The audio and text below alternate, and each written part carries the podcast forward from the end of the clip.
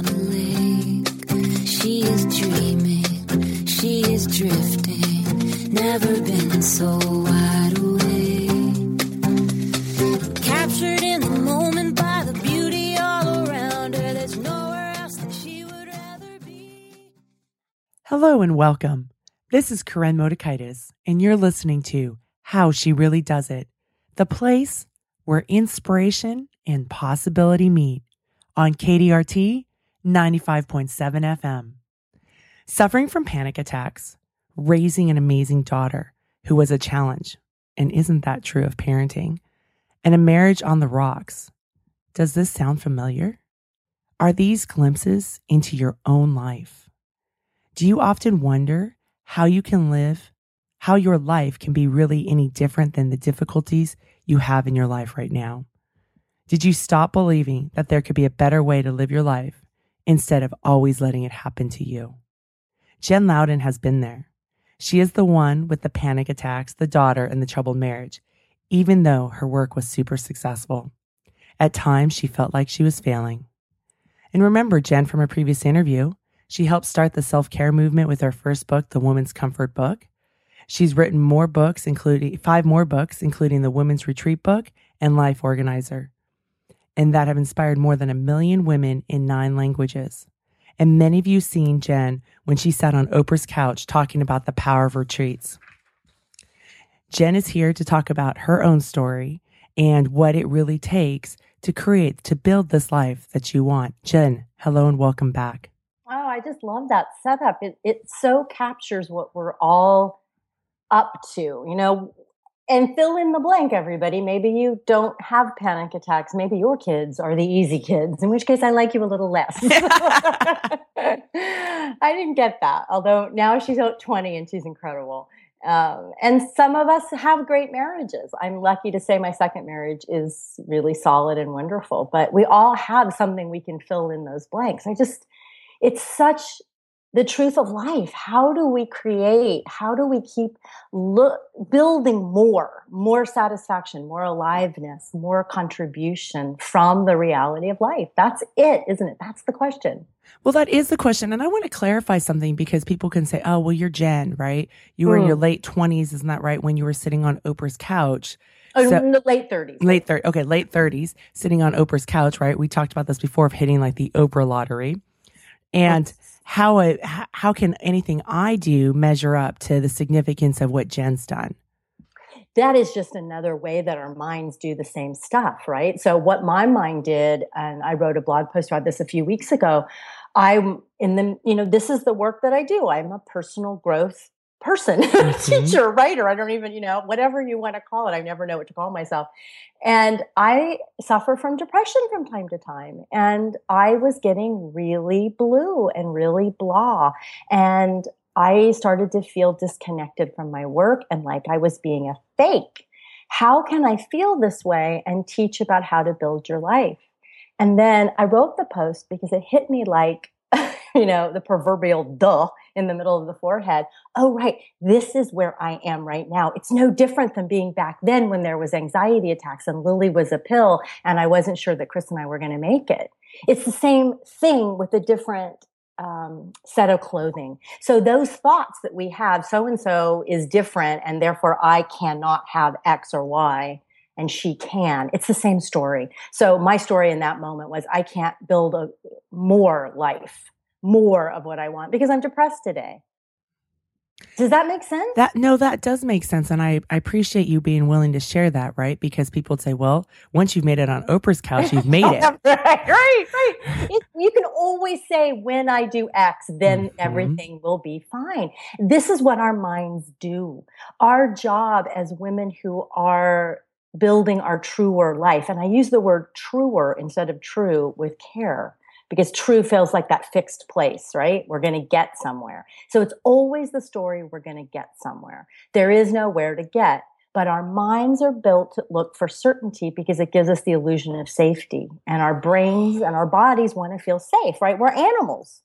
We're no different than my little terrier poodle mix who gets terrified in the middle of the night if the um, blind on the window starts to move with the breeze and click and clack. And suddenly she gets up and she starts pacing the room and she wakes me up because she's freaked out. we're the same way. We're just a little more sophisticated. and so, you know, this, so this idea that you, you making it on Oprah's couch, and I think we talked about this years ago on the show, right? You still have your own hurdles and you still have depression. It doesn't mean once you've made that accomplishment that there won't be other struggles. And don't, don't you find people think that, oh, you've made it, so your life must be easy? Yes, and we project that onto celebrities. We project it onto our family. Maybe we have a more successful family member. I mean, I find myself doing it three or four times a week, whomever comes through my Twitter stream. oh, they've got it made. So again, how do we develop the awareness and the and the tools to keep short circuiting that narrative and building a more generative narrative? Because our brains are built to make stories. They're mm-hmm. never going to stop making stories. We're not going to transcend that. But how do we become aware of it and work with it? So my depression moment a few weeks ago was just another version of that. Oh, and then and then the question becomes how do I generate a story and a, and and take action in this moment? Not waiting for the depression to clear up or not waiting to lose the weight if that's your thing. Mm-hmm. or not waiting until your husband initiates fabulous sex three times a day uh, a week a week a day. That would sorry that would be weird. You'd never get anything else done. And so how do you go about changing the stories? I have my process but what's yours? Well you know I, I always feel like a broken record but it's it's it's recognizing that there is a story. So in that moment, it was going, oh, wow, I'm blah. And I'm thinking that blah is bad, it's wrong, and I have to fix it before I can have more of what I want, whatever that is. In that day, in that day, maybe it was just more peace and relaxation and uh, mercy. So it's recognizing that there is a narrative. And that never goes away for me as the first step. Uh, because I fall asleep again and again. And I think that's what, part of the definition of being human. And then the second thing is, is not to think I have to change it. this is where we get so stuck in our self-help culture and like sign me up as a perpetrator of this myth for years. I think I was like, I can fix it. I can fix it for myself. I can fix it for others. But fixing perpetuates the story that we're broken. And if instead we can just go, oh, there is space here right now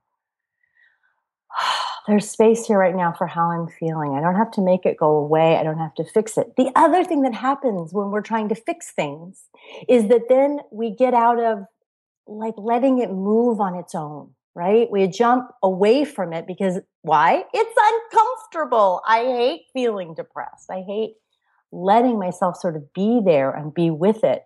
But if I can, then there can be a little bit of space, not a lot, but a little bit to then maybe intervene a little bit. And so that intervention might mean if I'm really depressed, it might mean letting myself take a nap. If I'm more in the place that I've been lately, it's like, okay, here's my what I call conditions of enoughness for today. And I'm just going to chop wood, carry water, and do those. What are the things that I can do to move forward on my truer life today? And sometimes it's reaching out and sometimes it's doing something with my body and sometimes it's mindful questions uh, and that's a lot of the work in the life organizer and the life navigation course are, are asking ourselves mindful questions i love how you you you give yourself that space, right? And to realize and point out to the listeners that it's not about fixing yourself or fixing others because I know I used to do this I didn't want to have to deal with my own problems. So I used to always want to go fix everybody else's. it's so much fun. Right. And then I don't have to deal with my stuff and it could just be a pile of mess over here. And I really work on, you know, working on my business and also, you know, when I'm feeling blue, when I'm feeling stress or anxiety or sadness, you know, the question I ask myself is, what is this? What is the message? What is this here? What is this trying mm. to tell me?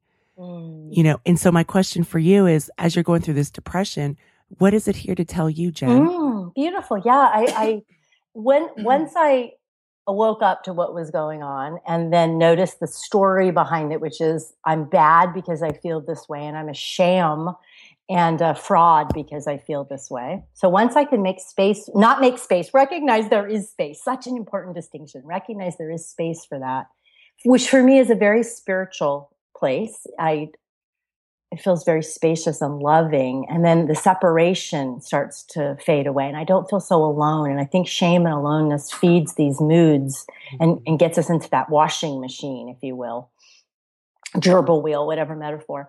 Then the, then when it's time to intervene and, and, and go where you were just describing, um, what I found through doing some dialoguing with different parts of myself is I've been pushing myself too hard.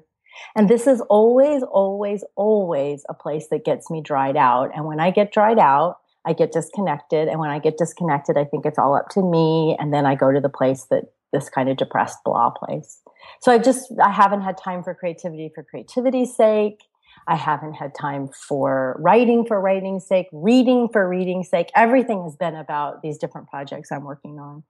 Um, and I haven't had enough alone time. It's been a lot of teaching, a lot of uh, seeing people, a lot of social stuff, and that's really fun. But I'm an introvert, mm-hmm. and you know, and I'm in this new marriage with this wonderful guy who loves to spend time together, and I love him. But sometimes I'm like, wow, I need, I need to go be alone. I just need, I need a silent retreat. I need to be out in my studio, and I haven't been getting that for two months. Wow. The other thing I recognized, and I just want to point this out for those of you who are listening who are also business owners, is when I'm launching something, uh, teaching something, any, and that's a lot of the year, I'm more vulnerable. And when I'm more vulnerable, I have to do more self care and be more mindful and aware. And if I don't, it often kind of edges me towards this place of uh, what's the point? Oh, I just wish I could go eat chocolate. I, you God, maybe I should just go get a straight job. You know, the, the straight job fantasy. Why are you more more vulnerable? What if you don't like me? Mm-hmm. What if you don't take my course or come to my retreat, or you come to my retreat or you take my course and you don't like it and it doesn't work for you? And it doesn't provide lasting value. I'm so about wanting to really give people tools and experiences that that shift things for them in a grounded, real lasting way. And that's hard and it doesn't work for everybody. And then you feel I mean, rejected's too strong of a word. The younger me would have been rejected, uh, but the the older me is more like, oh God, oh, this is mm-hmm. hard. Mm-hmm. Now I just want to help. Um, so I think it's that. I think it's that place. And then I have to come back to my core and to my own feeling of, yes, I am connected and I'm making a difference. It's, I, it's not up to me to determine how much of a difference. That's not within my control. Ooh, I like that. It's not up to me to determine how much of a difference. You know, it's interesting because I go through the same things every time I, I, you know, put out a group that I work with, mm-hmm. my group coach, my circles that I do.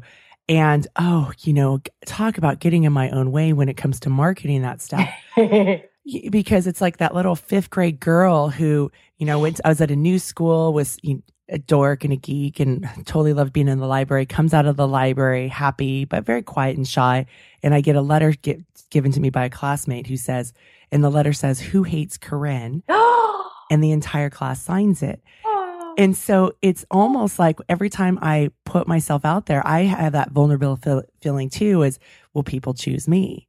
Right. I know from experience that these circles that I run are just a great experience for my, for my clients, right? And the members that are part of it. And it's very transformational, but it is really, really tough on me inside. And I find I have to do my own work mm. at that time. So I appreciate hearing that from you too, because, you know, so much of what we see in like the groups that you and I are part of, right? Uh, that it's that, oh, I launched this and I made this much money or, yeah. you know, we, we see that constantly and it's constantly being fed to us. But to realize there's this other side where maybe even those people, they're going through it. Maybe they're not. But when, and, and for the listeners out there, whether you're an entrepreneur, solo business owner, whatever it may be, whatever your vulnerability thing, maybe you're the president of the PTA and you're organizing an event yes. and it's, will people show up? Yes. Oh my gosh. Or you're dating. Mm-hmm. yeah. I have a, I, I'm just so touched by that story. And I, I, you know, just brought tears to my eyes and it reminds me, I would think I was in sixth grade and I where there was an all school talent show and I did an impression of Lily Tomlin's Edith Ann character. And some of you were probably too young to know it, but she would pretend to be a little girl and she did it in a big rocking chair and a very particular accent. And um, I was wearing a white shirt and I was very nervous. And I guess you could see I had high beams and I got heckled for having high beams uh, in front of the whole school. And same experience, I'm sure. And that gets triggered in me so often when I'm taking a creative risk because it's specific to like doing something that was so out there and so important to me. And I wasn't very good at it. you know, mm-hmm. it wasn't like, you know, anybody coached me or I was an actor. I just was in love with Lily Tomlin. Um, so that tenderness that we we all have this vulnerability around our our dreams and our moreness and our truer life. You know, this is a whole this is the whole place where we often get stuck, right? Because we don't think because we don't do the work or bring the awareness and the tender self compassion to that those parts of us that are getting triggered, and then we don't step out. No, yeah, it's really important. I love how you, I want to go back to this when you, you know, when you feel depression, it's not about fixing and it's about giving that space. Because what it sounds like to me, Jen, is that you're able to create this awareness, right? And reflect and then look and go, oh, like for instance, your situation. Wow, I've been teaching a lot. I'm launching my new course that's coming out. I'm spending, I'm, I'm have all this vulnerable energy that's going out there. And that's, that's what the depression is here to teach me and what is it that I need? I need alone time, mm. you know, and to, to fill me up so that I can be resilient in this difficult time right now. That's what it sounds like. Yeah, I think, and then maybe a little uh, beyond that, or in addition to that, in addition to that, is I need to do some creating for creating's sake. Um, I need to stay with my daily conditions of enoughness, which for me mean that I'm putting very doable things on my to-do list that are dependent only on me to finish and that I know when I'm finished with them. I'm never putting stuff on my list that's vague or that says do a good job or that is more than I can actually get done in a day. So that's also very important because when I get to this mood that I've been trying, you know, working with, I can collapse and be like, well, just screw it, just screw uh-huh. the whole uh-huh. thing, right? You know, which is also kind of not taking care of that vulnerable little girl mm-hmm. who was on the stage, and it's not taking care of all the other parts of me that want to live my truer life, which is doing my work and being of service the best way I can and letting go of the outcome. So, what kind of things are on? I love that list. The daily conditions of enoughness. Mm. Oh, right. Today is edit shadow comfort post. That's mm-hmm. for a mm-hmm. guest post. It's redo a piece of content for um, uh, somebody else's uh, project that I'm part of. I wrote content for and need to rewrite. Um, it's right. All those open and close the cart and, you know, sales emails. Oh God, I hate writing those. Oh, I didn't get to it yesterday. And um, it's make a, a plane reservation.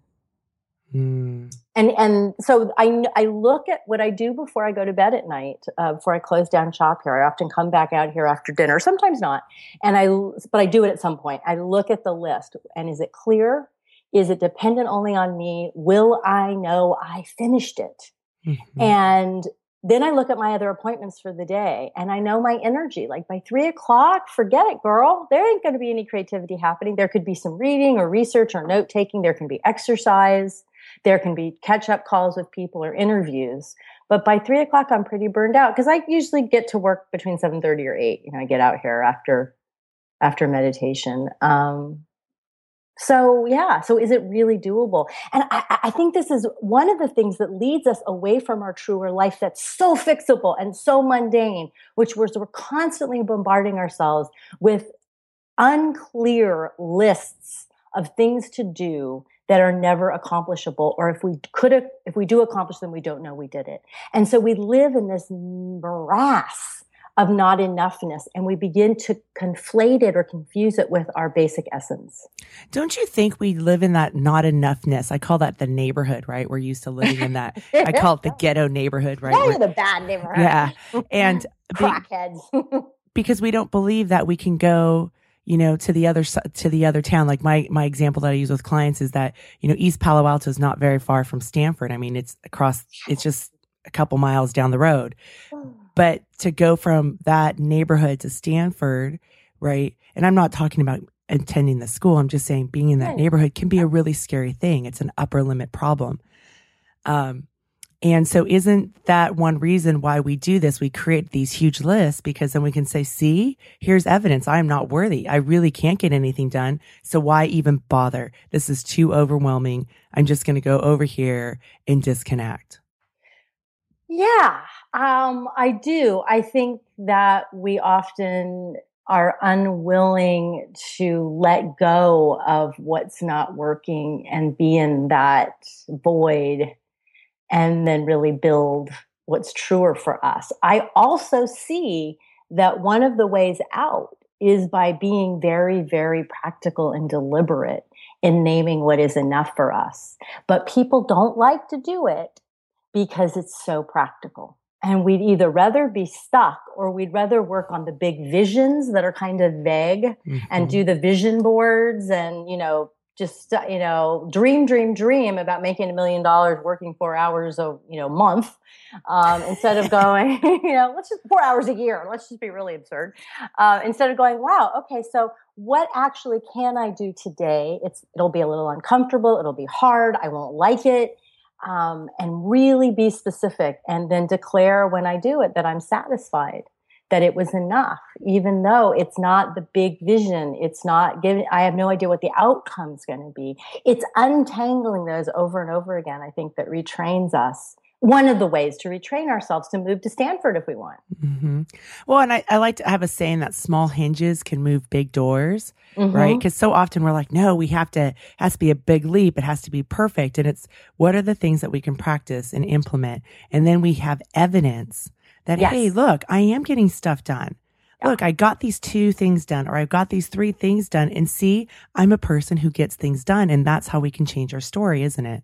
Yes, it's, it's when we make and we make and keep clear commitments with ourselves, we build self trust. Ooh, I like that. Yeah. So that's a big part of what of what I've been teaching because I suffered for so long by making big grandiose, unclear commitments and then feeling like a, a, fake, a sham, a bad person, not enough, you know, fill in the blank. So, and it's a real discipline to stay away from that, you know, it, because I think eh, culturally, the way our brains are wired, lots of reasons, you know, to go towards, uh, or at least for me personally, to go towards big, grandiose, and vague. And then within a few days, I lose uh, trust in myself. Yeah, I think those big, like, you know, the big, hairy, audacious goals, I mean, those can be fine if, they, if you put them up on the top of the bookshelf and they're there, and then breaking it down to smaller goals that are more attainable that actually seem that they're possible, especially if you have a huge disbelief in that big, hairy, audacious goal. Yeah. And, it, and I also, I think as we, as we mature, I'll say, instead of age, I had dinner last night with three girlfriends, and they're all about a six to ten years older than than I. I'll, I'll be fifty two soon, so they're in their late fifties and early sixties, and and late sixties. And we were talking about how our spiritual lives have changed, how our careers have changed. So there's also a developmental curve or unfurling that happens with big, hairy, audacious goals. It's important when we're younger to set them and to to break some teeth on them and to accomplish some of them. Um, but I think deeper goals or different styles of goals begin to emerge as we get a little bit older. I want to go into um, this building the life that you want instead of what you should, because I'm mm-hmm. sure the women that you work with can really struggle with that. And so, yeah. So how how do how do what do you how do you help women separate the two? Really simple and and and really fun and you can start doing it today. You just start asking yourself at every transition, at every choice point in your day, of which there are so many, what do I really want? We start playing with little desires noticing the fears that arise, noticing the sensations in our bodies that arise, getting so curious and intimate with desire at the salad bar, mm-hmm. at the dinner menu, in the restaurant, um, when our partner says, Do you want to have sex? Um, when it's Saturday morning and we can go to yoga class or Zumba class or lay in bed and read. Uh, what do I really want? And we start to notice, oh my God, I don't know, or it's so hard to choose, or that's how we begin to move away from shoulds. And it's so fascinating and it's not easy because life does have a lot of shoulds in them. Um, and there's lots of duty that we do want to um, to attend to and that we need to attend to. Just having children comes with a crapload of shoulds. I should feed them, the little buggers. um, I should, you know, make sure they don't drown in the bathtub. You know, all those things.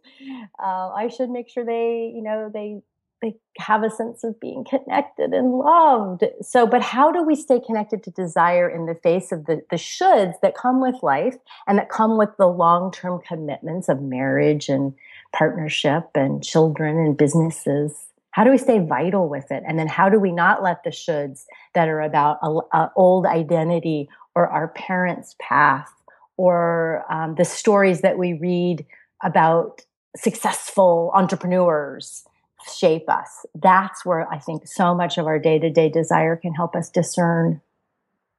You know, I, I love that. What about the fear though? Because some people say, well, if I really give myself what I want, I won't get anything done. You only can dis- dissolve that fear, come into relationship with it. And those are two different things, but they're both important.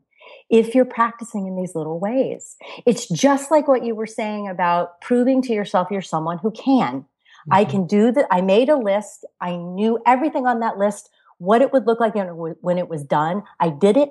I reminded myself that I did what I said I would do. And over time, I'm going to become a person who trusts myself. It's the same thing with desire.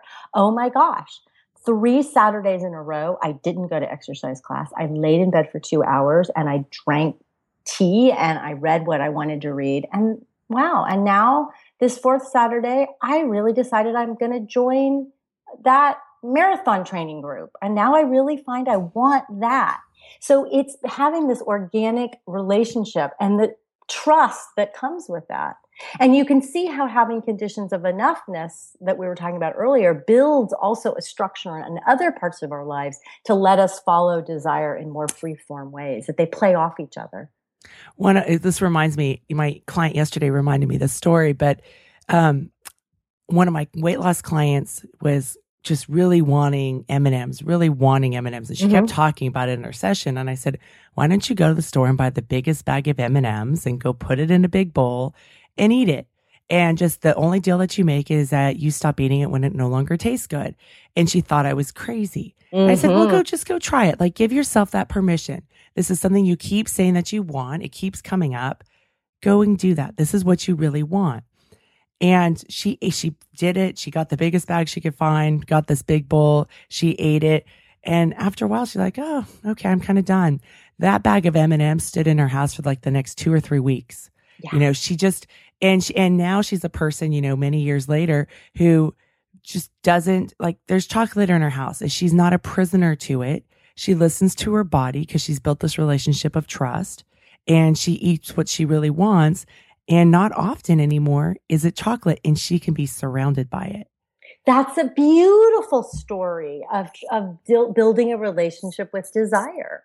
And food is so difficult and fraught for mm-hmm. so many women like okay i'll build a relationship with the exercise i want to do. I'll build an exercise i'll build a relationship with um, maybe how i want to use my free time or how i want to express myself creatively. But boy when it comes to food that can be a real trigger for some of us. I know it has been for me. Um, which get which leads me to tell everybody listening start where it feels safe to practice and play with desire. Um, start where it doesn't feel daunting or restrictive or not start in a great place with the whole bowl of m&ms but you re- it really will unfurl and show you and and the, the the key is to drop the shoulds while you're doing it. You know, she, Mhm. she didn't tell herself, I'll only, there was no restrictions. No restrictions. I'll, right. And, and also full attention. I'm not going to watch TV while I'm eating the M&Ms. I'm actually going to be like eating the M&Ms. Oh, huh. Oh, you know, because if I eat M&Ms mindfully, after about 10, I'm sick as a dog. Uh-huh. but boy, I used to love them until I noticed that. and now it's crazy because I don't know about a year ago, I was at my neighbor's and he pulled out, he was really stressed. His daughter got hurt. And so I went to go check in on him. And, um, because she was still at the hospital and he pulled out some chocolate and I had a couple of peanut M&Ms and I had one and I was like, ooh, this doesn't even taste very good. Mm-mm. And I wound up giving the rest to my husband because I didn't want it. And I was like, oh my gosh, I'm now a person who doesn't like peanut M&Ms. You know, I was like, how is this possible? But part of it was, what is it that I really, really want?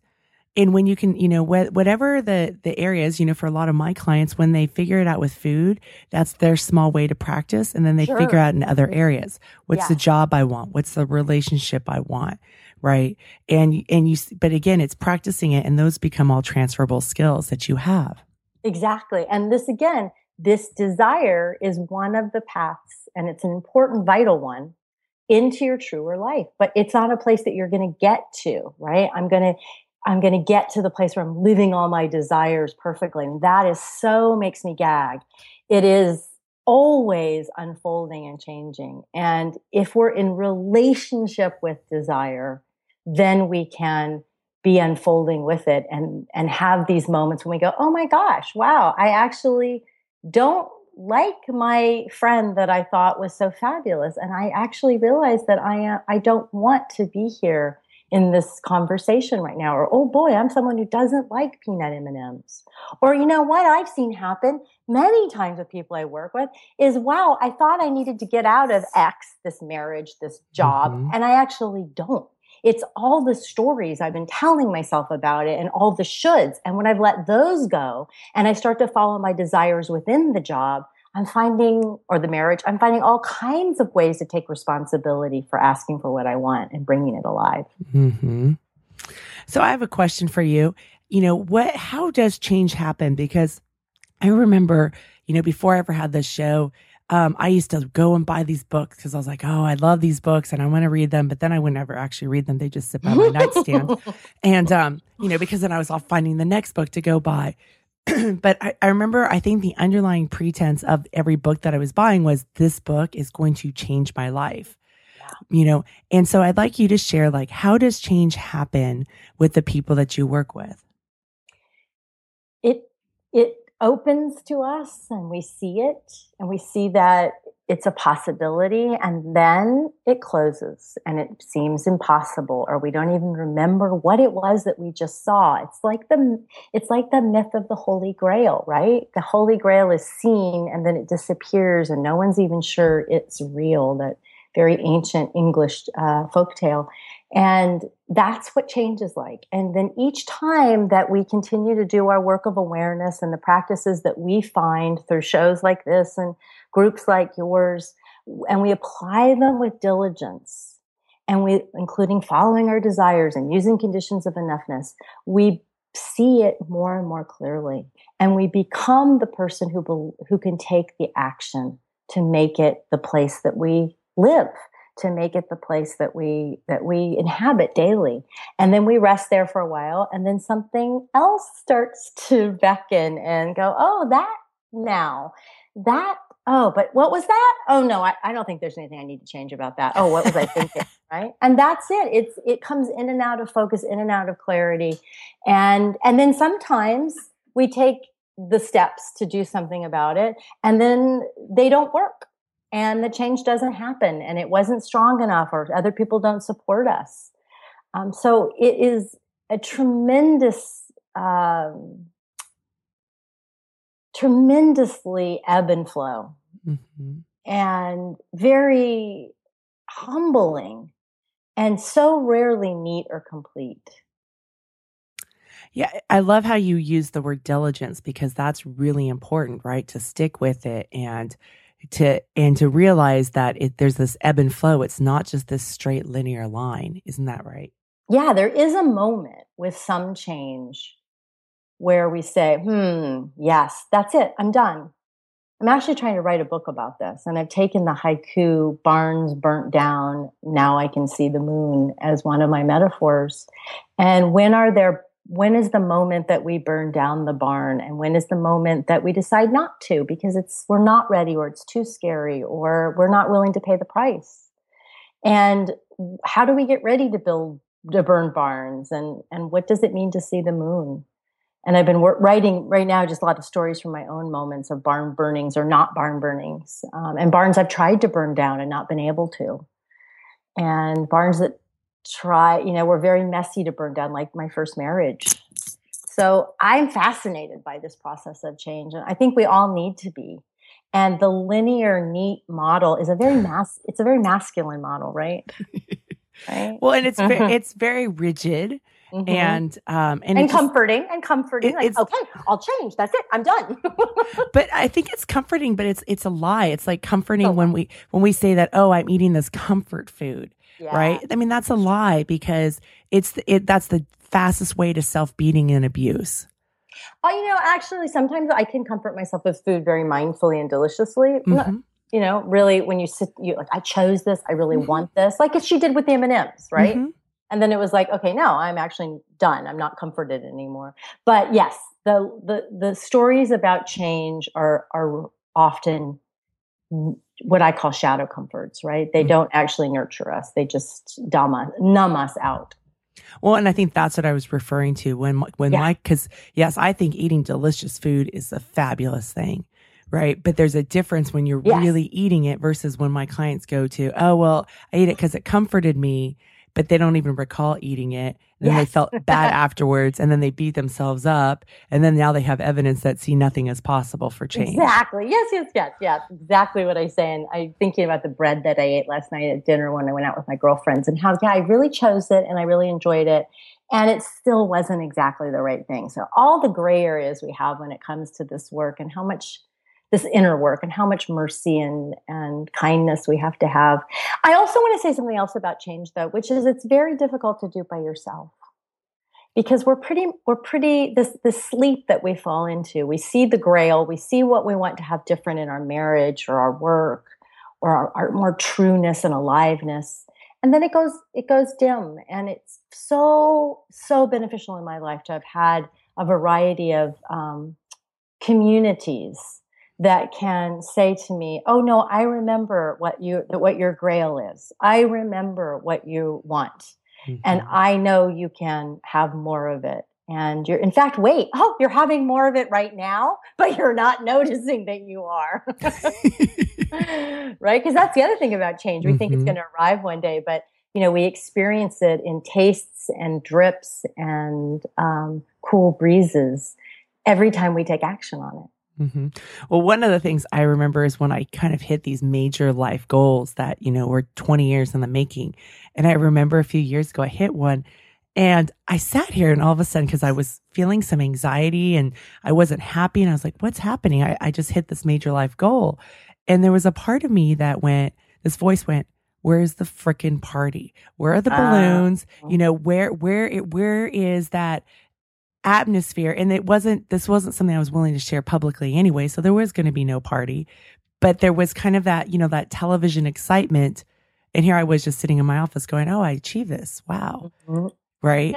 Yeah I know. It's such uh, it to me one of the things that makes me so sad I mean I'm about the times that we live in is this this celebrity um, reality TV mm-hmm. competition, um, or let's take the internet culture. Look, I made a million dollars. Um, mm-hmm.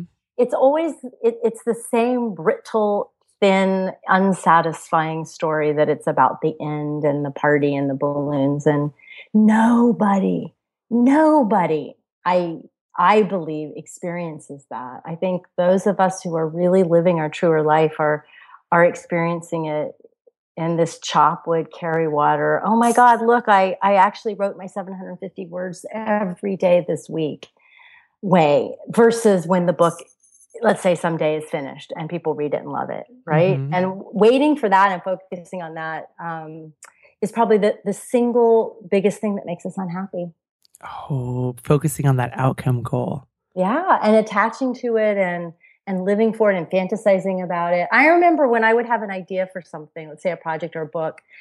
I can remember this so clearly. I was living in California. Lily was little. I was having a lot of success. I had an idea for a book.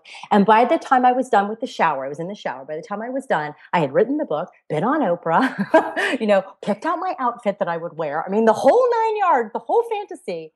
And then I got out of the shower and I'm like, oh my god look what you just did. Instead of oh look there's an idea. Let's let's let's breathe on it. Let's polish it. Let's let's tenderize it. Let's spend a little time with it. See if it wants to be alive and see if we want to bring it to life.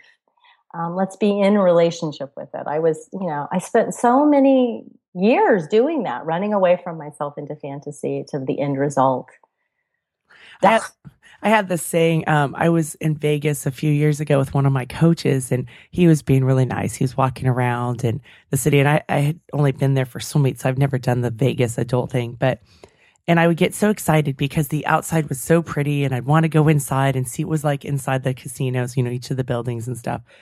And I go inside, I was like, oh, it's just smoke filled desperate pale people. Yeah. And so then we go to the next one and I get really excited and I walk in again. I was like, oh. So then all, all of a sudden I said to him, I go, you know, the idea of Vegas, like for movies and stuff, is really fun. But the reality and just the stuff that happens on the street corners and, and the expense of it all is like, the reality is, is that it's not all that great. It, for me, I know there's people that love it, but for me, and then as we walk some more, I said to him, I go, you know what? The idea of being a swimmer kind of sucks, right? You have early morning practices. You're swimming when it's cold and rainy. You, you go to swim meets when it's cold and rainy. You're training really hard. You're pushing your body outside of its comfort zone.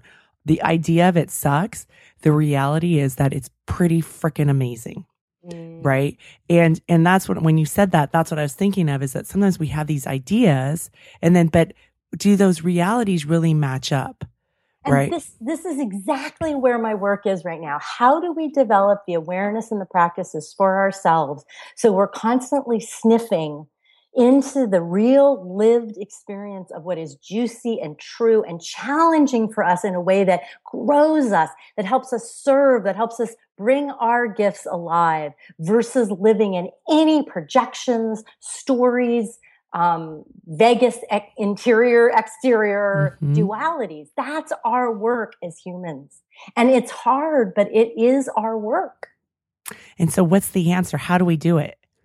Ah, well, we we first of all we decide to take the challenge on.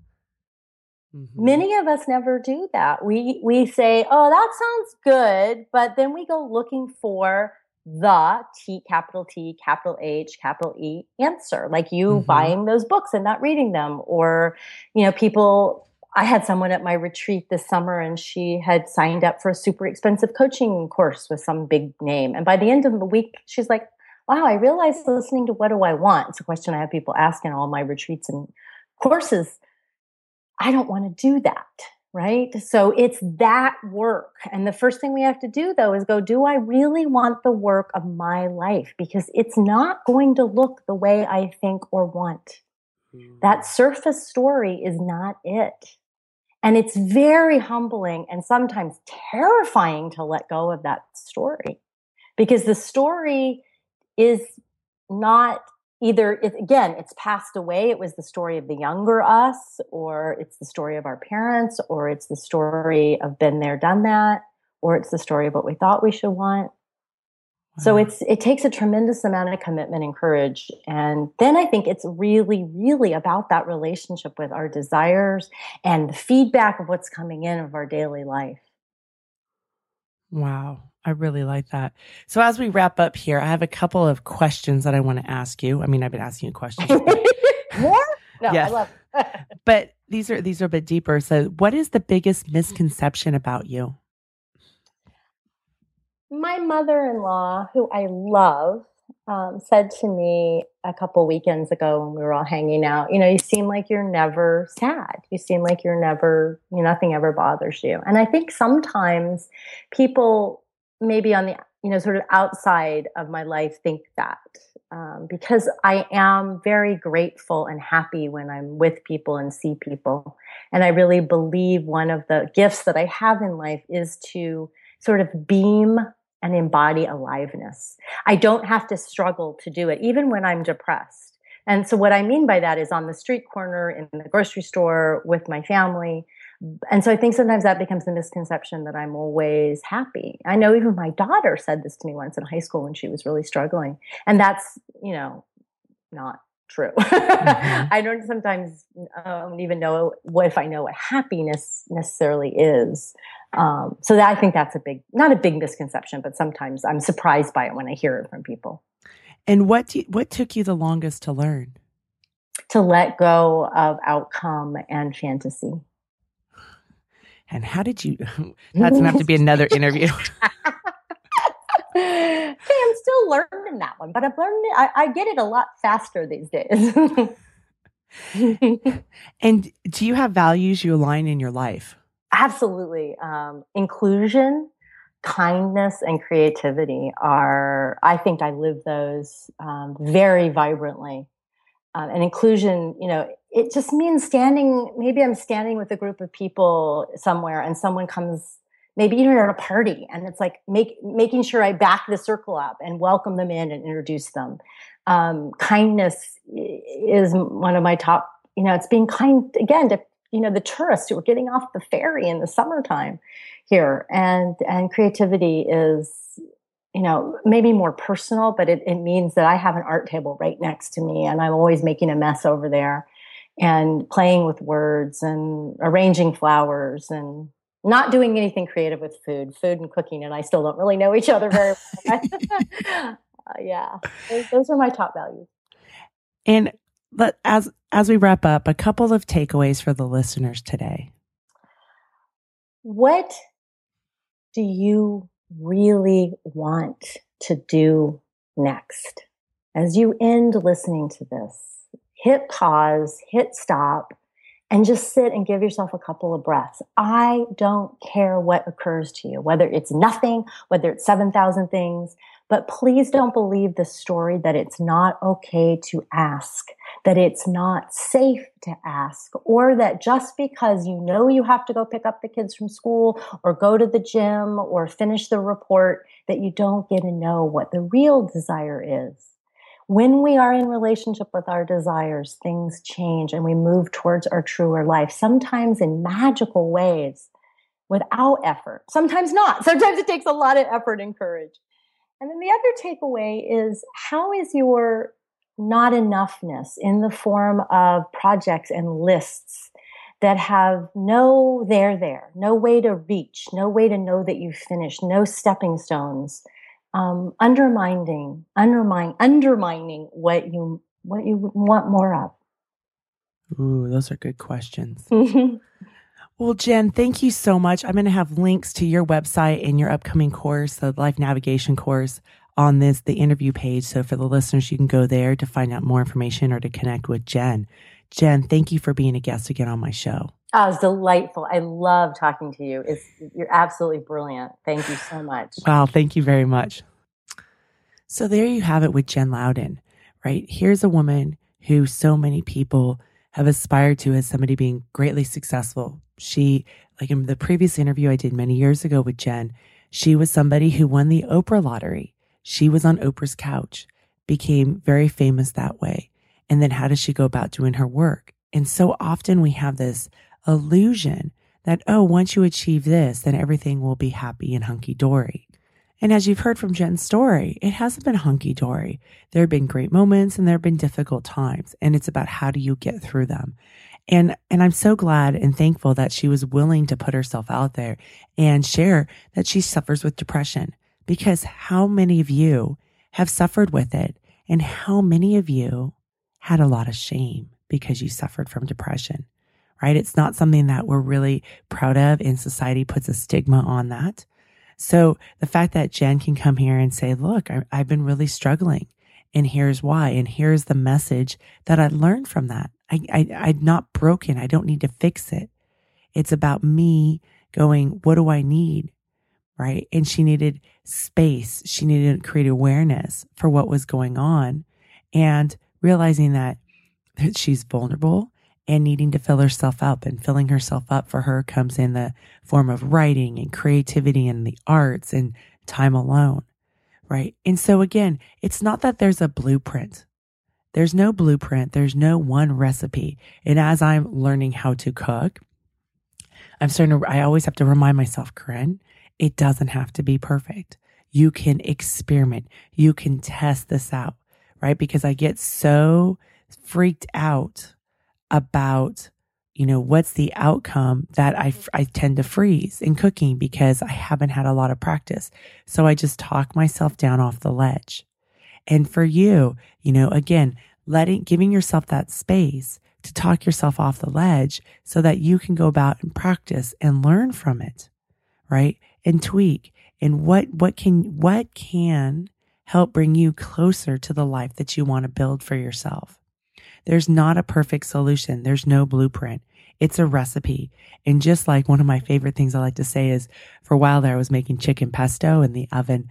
And there's, I don't know, if you Google chicken pesto recipes, there's more than a page worth. And it's about finding the right way that you want to make it. And what I mean by the right way is I have a little rule. It has to be the simplest possible ingredients. Like I try to keep it to five ingredients or less just because of my knowledge base and my skill set. Right. And then I'd also like it to be ingredients that I know what it is. So for those of you that are laughing at me, that's okay. Um, you know, this is, this is an area that I don't have a lot of practice or skill sets to right? So aligning things with your values, just like Jen aligns, you know, her life with your values, knowing what they are. You know, for her, it was inclusion and kindness and creativity. What are your values? And I say this, and I've probably said this a bunch of times on the show. I know I say this to my clients all the time. When you know what your values are, that's like knowing what brand or what products you buy when you go to the grocery store. It would be an overwhelming experience to walk into the grocery store and see the 80,000 or so items in there. You could spend literally all day in there trying to figure out what to buy. But what we do over time is we simplify. Maybe you know the milk that you buy, or the brand of bread, or the type of meat, or the type of cheese, or the kind of ice cream, whatever it may be, the type of vegetables. Do you do organic, not organic? Do you do a blend? Right? What are the vegetables that your family likes? What are the ones that they don't like? And you have this kind of list. And that's what allows you, you know, or allows me to get in out of the grocery store sometimes in less than 20 minutes because I've simplified it. I only see the brand of milk that we decided to buy many, many years ago. In fact, it was probably 12 years ago that we decided to start buying this milk. So I don't even look at all the other stuff and I don't get overwhelmed. Sometimes I can get overwhelmed with other products that I have. But that's the thing about when you know your values, it helps you decipher is this in line with my values? Right? Does this line up with who I want to be? And recently I had a situation where I had to think about that and um, for you guys, and, and I really thought about it. What's in line with my values? How is it that I want to treat my listeners? Right. And so then I conveyed this message to somebody else who was asking me questions. And I said, here's the situation. This is how I convey, this is how I conduct my show. Right. And we were able to agree to terms that was still in line with the boundaries and the priorities that I have for you guys because they're aligned with my values. Um, so when we are building the life that we want, one other point I want to make is that it doesn't mean that your life to have meaning is that you have to be on Oprah you know, Oprah's couch is is very limited these days. She doesn't have the 200 shows that she used to put on a year, so the opportunities have become less.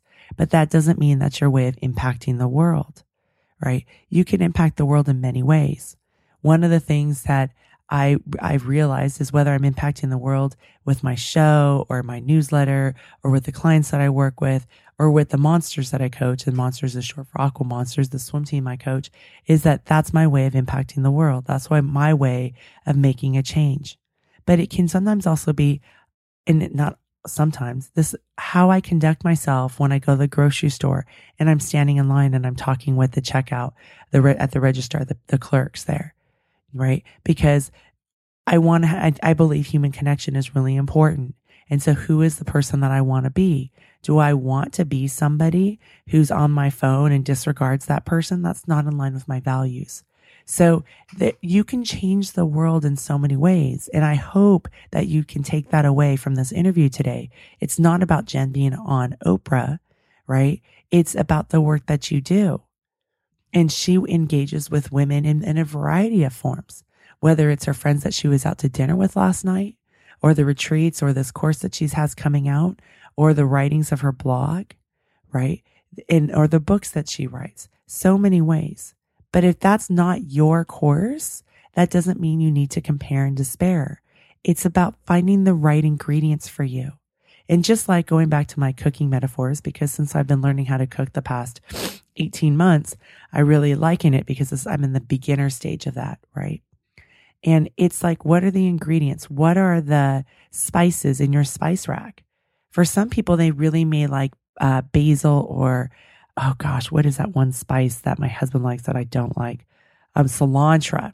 I, I don't, I'm not a big fan of cilantro, but I love garlic and onions. And, you know, so everybody's going to have different to their liking. Some people really like rosemary. It doesn't mean it's right or wrong, but what is your personal preference? And so when you think about building this life that you want, it's about what is your personal preference. And remember, Jen had said about what is it I like? What is it that I want to do? And I do invite you that when you ask yourself that question, you're going to have this knee jerk ex- reaction of, I don't know. I don't know. And that's just a wall. Like I find that as an armor. And when my clients say that to me, I say, Hey, well, let's brainstorm on some stuff. And at first it's kind of slow going, but then it becomes this avalanche of ideas, right? So you just keep asking yourself and you can practice in different areas. What do I want to have for dinner? where do where do I want to watch on TV or what do I want to watch in the movies or what do I want to do this weekend? Right? And how does that line up with what I'm supposed to do? So there's a lot of stuff to think about here. And I love how the last question that Jen asked you is what do you really want to do next? What do you really want to do next? As you leave this show today, I invite you to consider that question. Thank you. Thanks for listening to How She Really Does It. I invite you to subscribe to my weekly newsletter at howshereallydoesit.com. I do this show each week for you so you can now see the windows of possibilities in your own life. I believe there are many journeys for us to take. We can learn from others to see what is possible for ourselves. I believe there are possibilities for all of us, not just the ones who've acquired great success, but including those of us who have stumbled, lost our way, or only saw closed doors. With this show, maybe you can now see a glimmer coming through the windows. I call that the windows of possibility. Each week, I bring a guest who represents those possibilities. They too have had their own struggles and uncertainty. Yet somehow they have found their way. My guests are an example of what is possible when you continue, when you learn, leap, fall down, and get back up. I invite you into this space so you can ask yourself if that is possible for them. What is possible for me? Really ask yourself that. I would love to connect with you. Please join me at www.howshereallydoesit.com. And thanks for listening today. On a lake, she is dreaming, she is drifting, never been so.